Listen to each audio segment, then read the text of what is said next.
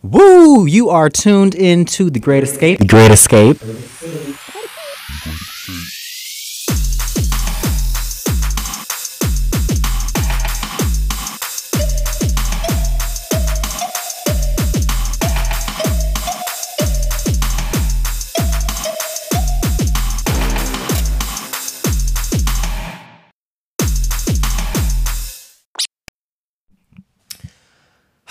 So I really understand why Mariah was including tissue boxes as she was sending out copies of her memoir to, you know, different people within the industry. Sort of in the same vein as Beyonce with those Ivy Park boxes.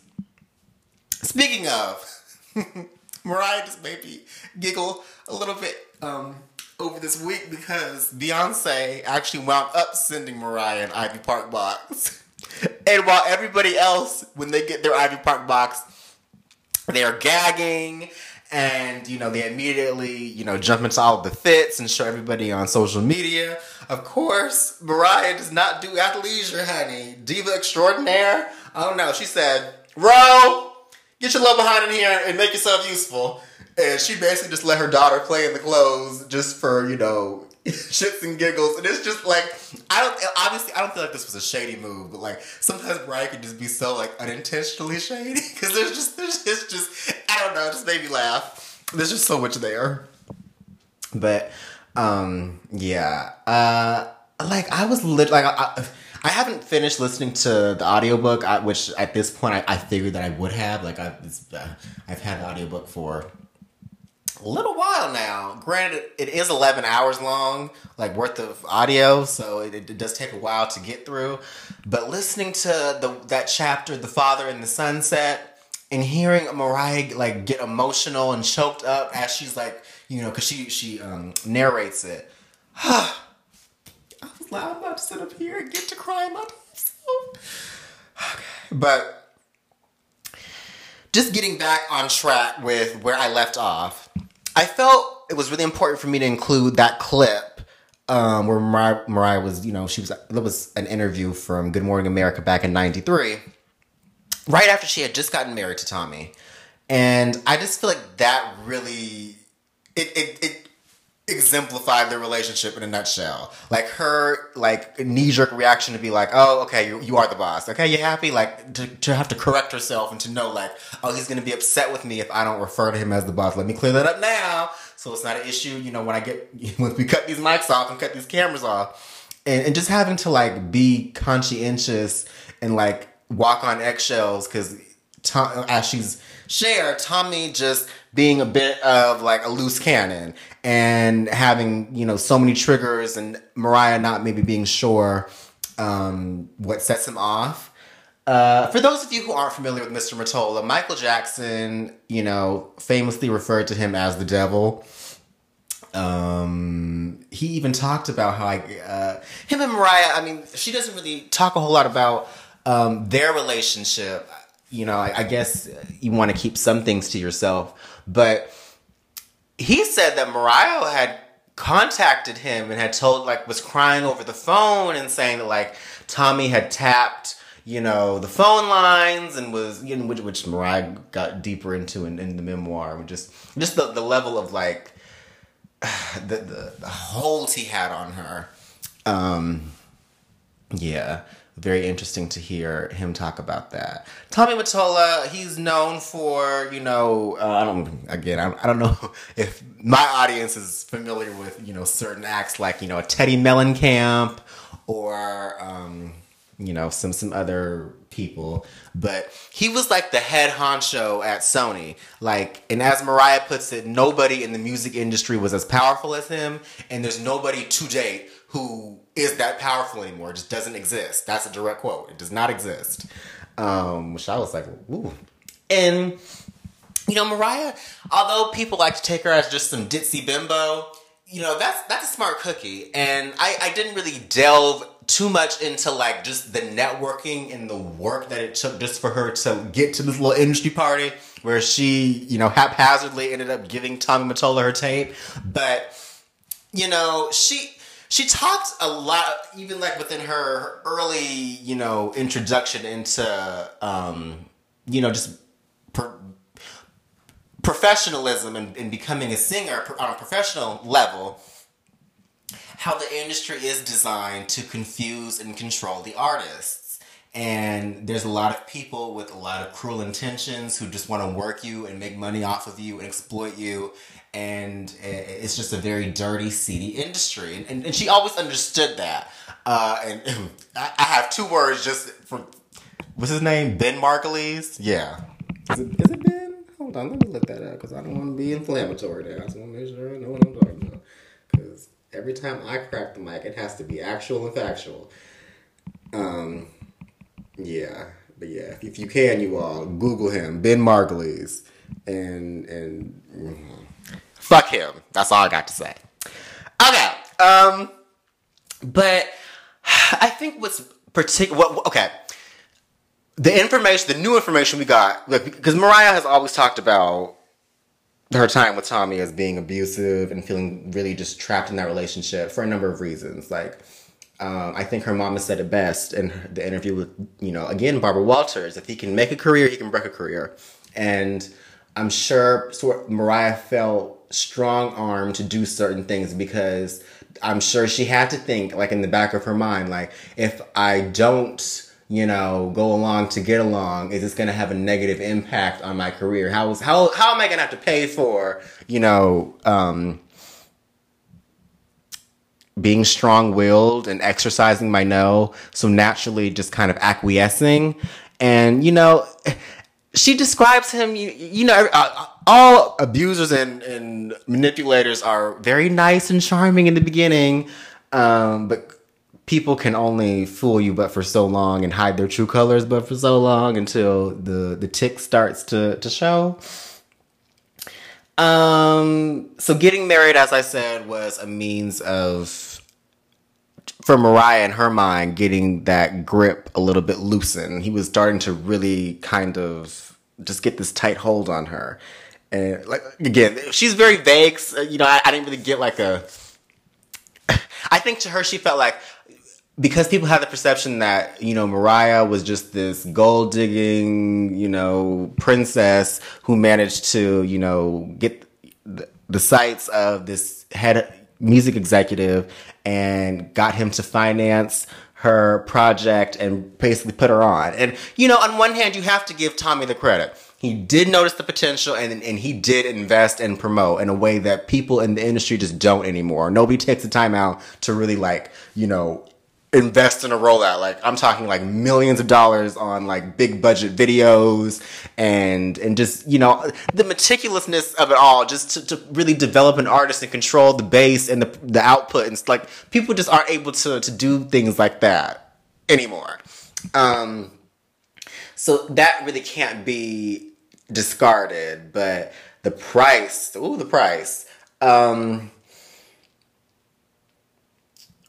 what I think was also particularly salient with me, just after listening to a couple chapters of the audiobook, is Mariah's faith, I think, is one of her most admirable characteristics and has gotten her through it all. Because it has been one predator, one abuser, one just like bad person after another, whether it be just family members, whether it be just, you know, awful people who she happened to have just in her sphere, and just like now with this MF Tommy.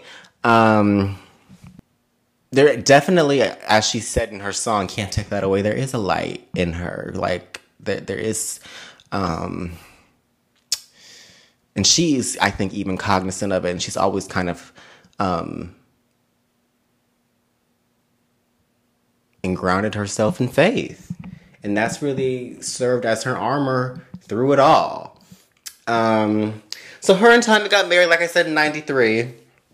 And I'm taught, this was like, I mean, just such, I mean, the spectacle. It was, I mean, they had Robert De Niro as his best man, for Christ's sake. I mean, Bruce Springsteen and Barbra Streisand were there. And, it was just like this lavish, it was for show. Like, a lot of, I think, what we, like I said, this whole like diva thing that we associate Mariah with, like it is for show. That's like, that's not even like a real, like, yes, Mariah is a diva. I mean, she walks on her tippy toes, and you know, she has that, like, that's just, that's the innate part of her. But like, so much of this industry is just like, you got to see through the smoke and the mirrors. That wasn't a real relationship, obviously. She was a trophy wife and making billions of dollars for the. She was a star on the Sony label, and I'm sure Tommy felt like it would be easier to control her having her in his grasp and kind of just under his thumb, because I think he was afraid of all that she could be, and I guess like what Mariah having a free mind and being able to make decisions for herself. Well, we can't have that. So, she talked about like there were little things that he would do. Like she would maybe like get up from the bed in the middle of the night to maybe like go to the restroom, or maybe, you know, with Mariah, she's always inspired by hearing things and lyrics and you know, melodies. So maybe she would get out of bed to start working on a song, and then in the intercom she'd hear beep beep beep. What are you doing? Well, I don't know, darling. What do you think? Like, oh my God, like how weird, like the bitch can't just get up to like, I mean, is it not enough that you have her trapped in this, what she refers to their home up in upstate, or their former home has since been destroyed, but as Sing Sing after the prison. And you know, you have a whole staff of armed guards that answer to you. Like, what could she possibly be doing, sir? I mean, really. Like, just the obsessiveness of it. Like the man really just... and it was so interesting when Mariah said that he was the one who decided that they should go to therapy. So I'm like, so he has a therapist and he's still acting this way. Something ain't working. Maybe he needs to see a damn doctor. I don't know. But yeah, the man just has issues, needless to say. I think what kind of capped things off for Mariah was kind of like a moment where she was like, okay, I have to kind of get serious and get real with myself about my circumstances and how this is just not sustainable. I don't know if it was Thanksgiving is canceled, which is a whole story that y'all can look up, where she got in trouble for answering a fucking question. Like, and yes, you did hear me right. I did say trouble, as if Mariah is a 10-year-old kid getting in trouble for having cookies before dinner. Like, she's a grown-ass woman who's paying for half of everything in this home and funding her lifestyle. And she's, like, being treated like a kid. Getting, again, in trouble because Tommy was vehemently against Mariah ever being in movies, acting, because that was not his world, and that... I think he associated that with him not being in control, and not having control is a trigger for Tommy. And so she wouldn't know about certain roles. Like, things were maybe offered that made other people stars. She was, unbeknownst to, she would have gladly taken roles. Mariah, she even said that she enjoyed doing, the Precious project, because that was like an artistic stretch, which is very fulfilling to her. She likes to challenge herself. There was so many points I want to hit on. I'm trying to keep everything straight in my brain. I'm trying to think, is there another? But I think what was really like, what capped it all off was when she had invited Jermaine Dupri, Da Brat, and Xscape to Sing Sing for a remix of Always Be My Baby. And upon entry, this grand house, and it's just, lavish and palatial and just the pinnacle of opulence. And this story actually made me so much more endeared to Brat. Like, I've heard this story before a million times, but for those of you who don't know. So, I think Tommy also, he's racist as hell, okay? Mariah just said that she described him as like, he tried to like washed the black off of her. She talked about how he wouldn't like for her to have her hair straightened because to him, I guess it didn't look like it was like naturally straight. It looked like it was like straightened. And so he preferred for her to, you know, have curlier hair because he wanted her to look more Italian. And that's just one example of how they would like try to like play with her ambiguity and her interracial identity. And just the, it's like I could go on, but just the complexities of that. And in terms of how they would market her based on like, okay, we want her to, you know, be, we're setting her up to be mainstream, which in mainstream means white audience because music is very segregated, which we all know. And so, but Mariah being, you know, the juggernaut that she is and having that, inclination towards, you know, more so urban contemporary versus, say, adult contemporary, having to fight, you know, just to get certain remixes out and just to work with certain artists like ODB, Mason Locks, Bone Thugs. And I keep getting distracted. I want to tell the story about when Xscape, JD, Jermaine Dupri, and Da Brat went to Sing Sing to record this remix, like I said, for Always Be My Baby. This was like, I think, a really like, it was a moment, I think, for Mariah where other people were able to see the reality that she was living in. And like, she was almost kind of like becoming aware of like, oh, this is not okay. Like, I'm having an outsider's perspective. And now like somebody else sees my reality and they're like, sis, what the fuck is going on? And now I have to look at this and be like, sis, what the fuck is going on? So, you know, like Xscape, JD, Da Brat, so taken by, you know, this home that's, again, for show, everything is like smoke and mirrors. It's like all, there's a theme, you all, like this house, obviously, this is not a home. Like who needs a house? It's excessive. I felt the need to talk about Tommy being racist, because we have this group of black people, these urban people come into this house that like already had him on edge. And so maybe security was already a little extra tense this day.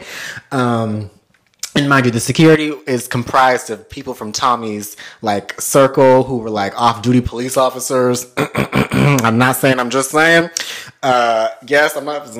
So, you know, Mariah's giving a tour and taking them around. And, you know, honestly, they just wanted to smoke a little bit and crank out this remix and just kind of have a good time and hang and chill with, you know, at the time, like, the bitch of the industry. Okay, Mariah fucking Carey. And so Da Brat and her kind of, really kind of hit it off immediately. And Mariah kind of got her to where it was just the two of them because she knew, you know, being conscious always of having security around her. And they kind of like devised this plan to take one of her cars, which she wasn't allowed to drive off of the properties, to get some damn French fries. Mariah had a taste for some French fries and wanted to just like break free. So her and Brat got the keys and dropped that top and managed to get away. And Mariah was just having the time of her life, of a caged bird, finally able to fly, wind blown through the hair, got the music bumping. You know, Brat is just, I'm sure, like a ball of fun, the way Mariah describes her. And bring a call from JD. Y'all, get the fuck back here. Security's going crazy. They got guns and shit. They asked me what the fuck is going on. Like, it's some serious shit. And Brat's like, what? Like, I think... At first, they didn't really, like, understand, like, the severity of it. But, like, Jermaine, like, kept calling and kept calling and kept... Like, the phone did not stop ringing. And they were like... And Brat was like, bitch, like, this is ridiculous. Over some damn French fries? You can't leave the house to get some fucking French fries? That's causing all of this? Oh, you need to get the fuck up out of here. Like, this is not healthy. This is not conducive to your well-being. Like, what are you doing? And I think Mariah kind of had to, like... recline in that chair and be like, damn, like, I mean, somebody else is seeing it too and bringing it to my attention. This has been kind of normal for me for so long. And sometimes you just kind of need like the outsider's perspective to kind of like show you like, oh no, like you're so like just immune to your own shit and like unaware of your surroundings because you're just in it. You don't even realize it. You look at me and see the girl who lives inside the golden world, but don't believe that's all there is to see. You'll never know the real me. She smiles through 1,000 tears and harbors adolescent fears. She dreams of all that she can never be. She wades in insecurity and hides herself inside of me. Those are the lyrics to one of Mariah's like most favorite deep cuts from the Lambs. Looking In is off of the Daydream album. And you know, this period that I was just talking to you all about, this was Mariah at her peak. She had just released Daydream. And for those of you who aren't familiar with Mariah's discography, Daydream was the album where she, you know, Fantasy was the lead single. And she had that remix with ODB, which was a huge crossover hit. And to the outside world, you know, Mariah Carey at this point in her career literally was on the top of her game. She was fresh off. She had just written a Christmas classic that would secure her the bag for the rest of her career. She, you know, had just released a huge album. One Sweet Day off of that album also. I think that's what garnered her the longest running #1 on the Billboard Hot 100. Charts, only to be replaced by Lil Nas X as of recently with Old Town Road, but that's okay. We passed the torch when it's deserved. But yes, that's Looking In is probably, if not my favorite Mariah song, one of my favorite Mariah songs, next to probably Outside in 8th grade, because those like that song probably like when people say that like music saved them, I feel like that song saved me at a particular time when those lyrics really, really, really resonated with me. And I really felt like I was almost like, Mariah has no business putting my business on Front Street like that. And it was like, oh my goodness, how? And I used to think to myself too, like, how does somebody like Mariah Carey, who is so beautiful, who is so wealthy, who's so talented, who's so, how could she possibly know? I mean, she wrote these lyrics. How does she know what this is like? But She certainly does. I think to myself, it must have been a struggle for her to even get that song on the album. Because she even said like she wrote that song in like 15 minutes because it was something that had just poured out of her. And while she wouldn't maybe be so quick to... she had to pick her fights. So maybe she's not fighting to get French fries at Burger King, but she's fighting to get certain songs on her album. You know, having to pick her battles. She wrote, I just had the page, damn it, and I let it go, just to give greater context in the book, page 98, in the chapter, A Prelude to Sing Sing. I was living my dream, but couldn't leave my house. Lonely and trapped, I was held captive in that relationship. Captivity and control come in many forms, but the goal is always the same, to break down the captive's will, to kill any notion of self-worth and erase the person's memory of their own soul. I'm still not sure of the toll it has taken on me, how much of me was permanently destroyed or arrested. Perhaps, among other things, my ability to completely trust people or to fully rest. But thankfully, I smuggled myself out bit by bit through the lyrics of my songs. She quoted lyrics to Close My Eyes. I left the worst unsaid, let it all dissipate, and I tried to forget as I closed my eyes. I sang some of what I couldn't say. Though I do try, I cannot forget. Sometimes without warning, I am haunted by a nightmare or flashes of suffocating. Sometimes I still feel the heaviness. Sometimes I have no air. And yeah, quite intense. So much I want to say about that. I'm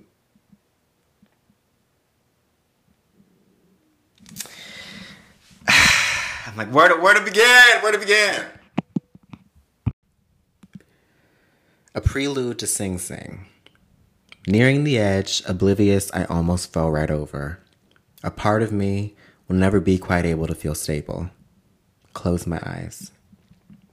Even now it's hard to explain, To put into words how I existed in my relationship with Tommy Mottola. It's not that there are no words, it's just that they still get stuck moving up from my gut, or they disappear into the thickness of my anxiety. Tommy's energy was intense, more than overbearing.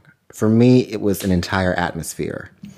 Even before he would enter the room, I could sense the air change and my breath grow short. He rolled over me like a fog. His presence felt dense and oppressive.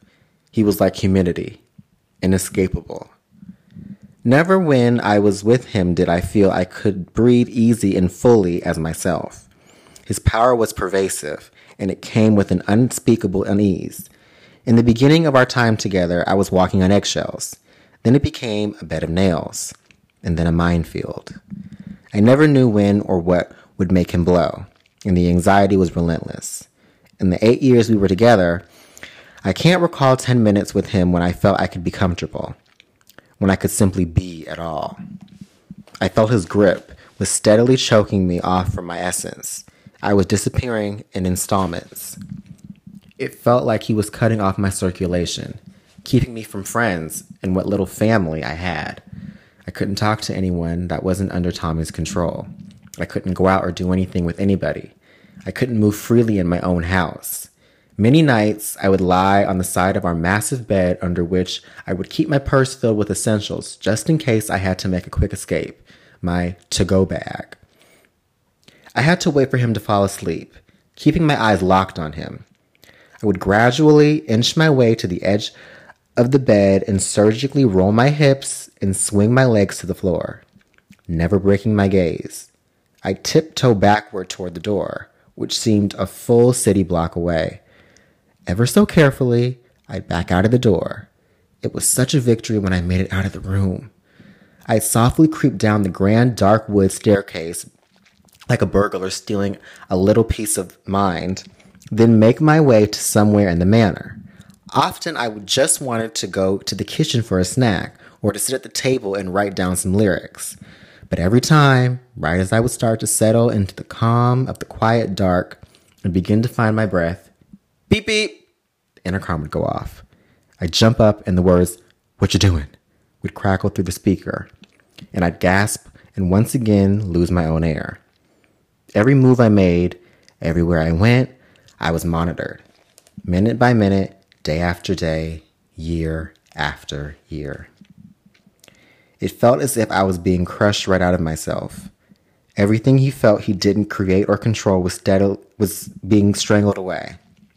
I created the fun and free girl in my videos so that I could watch a version of myself be alive, live vicariously through her, the girl I pretended to be, the girl I wished was me.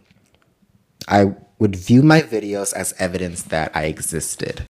It is no secret, no, that Mariah has been speaking to us through her lyrics since forever. So a lot of what we're getting, like, actual stories and greater context for, we already kind of had like bits and pieces and were able to read between the lines for years now. So a lot of this is not surprising, but like I had even read, prior to even reading this book, an article where she had described, similarly to what I just read, about that whole having that to-go bag and having a desire, I think she said, to not actually be kidnapped, but to, in a sense, be like kidnapped and swept away. Like she always had, like she said, her essentials in her bag, and she just hoped, wished, prayed someone would just snatch her up and away. Like that song, Dream Lover. Dream Lover, come rescue me.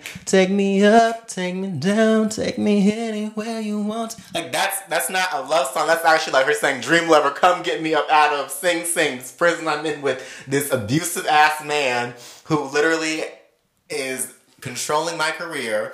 And like, I want to leave him, but I know that it's not just leaving the relationship. By leaving this marriage, I'm also going to have to, like, sever my relationship with the record label, which he's also like the head of, which is not going to be an easy task because I'm making billions of dollars for this. I'm the number one artist on this label. So they're not going to want to let me go. I still have, more obligations in terms of my contract. So it's a very, very sticky situation to be in. But it was not sustainable. Like Mariah said, this was slowly like killing her. And eventually she did find what she described to be a catalyst to help her with this uncoupling, both professionally and personally. And his name was DJ. Derek Jeter. Now, I just want to be clear about something here. At no point in Mariah's life did some man ride up on some white horse and save her. Okay, every single time, this woman had to be her own savior and rescue herself. So while Derek Jeter was a catalyst, understand and recognize he was just that, a catalyst, okay, not a savior. Mariah got herself up and out of Sing Sing. Okay, I just want to make sure that that was clear. But, she is so shady. So when she talked about first meeting Derek, she described him as pedestrian. Okay, so on page 189 from the chapter The Man from Kalamazoo. So just to set this up, I feel like towards about the year 95, 96, bleeding into 97, maybe that's not accurate time frame, but there was a period where even both Mariah and Tommy were kind of understanding that this relationship was not going to last for the foreseeable future, whether or not they wanted to admit it to themselves. They understood. And it was actually, didn't she say it was Tommy who had suggested that they had gone to therapy, to go see his therapist? As I said, which is just weird to think that he was in therapy and still just had so many issues. But the therapist was really the one to help, because she even had this one moment where it was just her and the therapist, and she was like, why can't he just let me go out with a couple of my friends to hang out, or go to Burger King to get some French fries, or why is he this way? And she was like, hun, this is not normal. And I mean, in any sense, this whole equation, none of this is normal. And just having to understand Mariah's never really had a barometer for what is normal. And maybe not understanding that, oh, this isn't normal. So Tommy was allowing Mariah to, part of, this release period, he was like, okay, you can go and start doing, acting classes, which is what she wanted to do, because at this time, as I said, she was not allowed to act. There were roles that were being offered, but she knew nothing of them. Tommy was, not allowing that. But he was letting her go and start taking acting classes and starting to, go out, unwatched, no security, slowly letting her, live. Christ. And so, okay. Here we are. She's on 189. She says, though I was still being watched. Okay, actually, she was still being watched at this time. I felt lighter than I had in a long time. I felt young and unchained. It was not uncommon for a dinner party of this kind to have guests come and go in waves. So when Derek Jeter and his friend came in and sat down across from me at the table, they didn't command any of my attention. I found them both ambiguous. After I briefly glanced up at them, I thought, who are these guys? My attention went right back to the more interesting dinner guests. I was never drawn to the jock type, not even in high school, where athletes were at the top of the food chain. Derek and his friend were no exception to my rule. His Armani suit didn't cover up the Kalamazoo in him. He didn't have the New York slick vibe that I had become so accustomed to. I'm not being shady, but he had on pointy shoes. Artists can be very tribal, and compared to the hip-hop and R&B stars, models, fashionistas, and cool kids in every hue at the table, the two of them presented as rather pedestrian. So, okay, I'm going to continue. The restaurant was moody, but our table was buzzing. And at some point, the conversation moved to inconspicuous blackness, passing but with more nuance. I was riveted. We discussed who we thought was secretly black, or who else could have some black running through them, how they might or might not identify, and how they were often misidentified. I had never had an open conversation about biracial or multiracial aesthetics ever. My parents didn't have the language for it, and Tommy never wanted to talk about my biracial identity. If he wasn't ashamed of it, he certainly didn't want to promote it. I couldn't believe it. It was my first night out without him, and suddenly I was in a dialogue about race and identity with young, smart, and creative people. Eventually, the debate turned to me. One of the guys from Armani said he couldn't tell if I was part black. No parts of him were black, by the way, for context. Wanya wasn't having it. His voice got up in his high register. Nah, come on, man. We all know. How can you not know? I was laughing, but I was also deeply interested. As if on cue, another person from the Armani team chimed in. Notice that, as if on cue. I just want to let y'all know this was all calculated if you didn't know, but I'm going to keep reading. Derek, your mother's Irish and your dad's black, right? Like, so what do you think about all of this? All of a sudden, it was like the moment in The Wizard of Oz when the secret went from black and white to technicolor. I was in a new moment, in a new room. It was a new night and perhaps a new world. When I heard Irish mother and black father, my head snapped up involuntarily and turned toward Derek. Our eyes locked. A deeply suppressed sadness I had buried inside since the first painful blow from someone saying I was not white enough or black enough, which translated into not good enough, both rose and began to dissolve. And a longing to connect took its place. It was as if I suddenly could see him. Derek was definitely no longer pedestrian. He was closer to a Prince Charming. This first moment of connection was so profound. I had created an endless number of romantic moments in my songs, and I had been incredibly sad for so long. Finally, it was as if I was living a dream. I saw his eyes, enormous twinkling jade pearls floating in a golden brown pool. It was as if there was no one else in the restaurant or the universe. We began talking across the table. The banter was lightweight, sparkly, and deeply flirtatious. I couldn't recall the last time there had ever been one that I felt butterflies talking to a man. Imagine a world like that. That's what Ariana said. The rest of the evening, we talked soft and easy. Eventually, I realized how aware everyone was of our attraction. But I didn't care. This was my night out, and I was feeling, this is my night. Okay, I'm gonna stop with all the barrage. Okay. This is my night out, and I was feeling the sweetness of freedom, the rush of and allure of it all. I knew I was being watched, but to hell with that. Derek was young, mixed, ambitious, and doing his dream job, just like me. In the midst of all the people, lights, and music, it felt like we were the only ones in the world. Even though it was just a flicker, it was still fire. Brazen as it was, I allowed Derek to walk me to the car, where a driver, aka Tommy's agent, of course, was waiting. Being with him in that moment felt like living. I'll never forget walking next to him that night, looking up at him. With his height and the way his athletic body moved. So descriptive. I felt diminutive next to him. It was such a different experience. The 2-minute stroll on the pavement was more exhilarating to me than walking 1,000 staged red carpets. It was a real moment.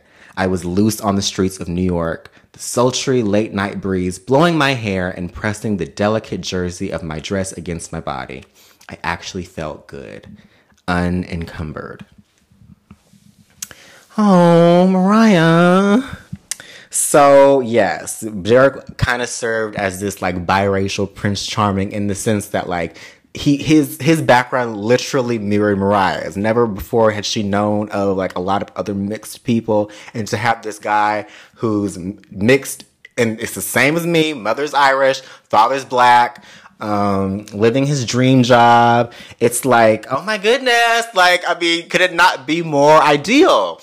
Like, I can actually identify with somebody, because Mariah had I've seen some interviews where she's been promoting the book, and she even said that, like, it was almost like a complex for her, feeling like Derek was just like this like needle in a haystack. He was like this, like, he just represented so much to her, because she felt like she would always feel inferior to her partner not being exactly one thing or another, and always feeling like her partner, I guess, would feel superior to her if they were just one thing. I mean, again, I'm not biracial, so I don't know if I could quite completely understand where she's coming from, but I mean, I guess that makes sense. So this sparked her romance with Derek, and as I pointed out, this was like, I mean, I don't want to get ahead of myself. I do want to explore a little bit more in detail their romance, because I mean, like, just the way it was written is just so like, huh.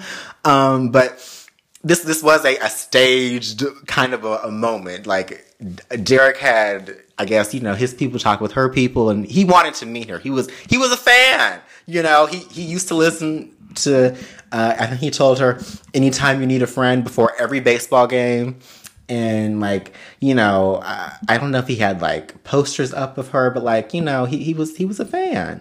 And, you know, this whole segment where we're talking about Mariah's relationship with men, it's so interesting to me because it just feels like there's just been this string of masculine betrayal in Mariah's life, whether it be from her brother, who was wildly aggressive in their household, fighting with her father, whether it be her father, who, yes, he was in her life, he wasn't like absentee the way that certain people tried to portray, which I think was, there was some racial undertones there, but I'm gonna be quiet. He was not an absentee father, but as Mariah grew older, that, you know, they just had such stark differences and other, you know, just communication issues perhaps. So as she got older, They kind of their roads diverged in a sense, with Tommy being the abuser, the racist manipulator, and just whole hotbed of crazy that he was, and now with Derek, it's like and I can't even forget, you know, that harrowing chapter where, you know, she explored why she's eternally 12, and kind of, I mean, in reading between the lines, I can assume, because she spoke about being made fun of for being a virgin, back in like her New York hustle days. Like, I don't know, she had shared with a friend that she was a virgin, and some people had like made fun of her for that or whatever she had mentioned in the book. And she had said publicly that Tommy Mottola was the first man that she had went to bed with. And of course, seeing, you know, her sister being promiscuous and being pregnant at 15, and like, just knowing that, like, just being hyper aware in the sense that, like, okay, I'm never going to be that. I'm going to be like the opposite of that. And like I said, having that experience at 12, where I think we can guess that was her first kiss with that pimp in that car. And things could have taken another turn, but thankfully did not. And even now with Derek, you know, yes, he's expressing interest, and there's a mutual interest there, and this seems like this could be potentially a healthy, you know, relationship, but there's still, with her now being Mariah Carey, there's like this idolization factor. And I don't want to get ahead of myself and start talking about her relationship with Nick Cannon. We'll get there, but it's like, and she hinted like she wants someone who cares for her and maybe doesn't idolize her. And it's very easy as a woman to become a notch on someone's belt. So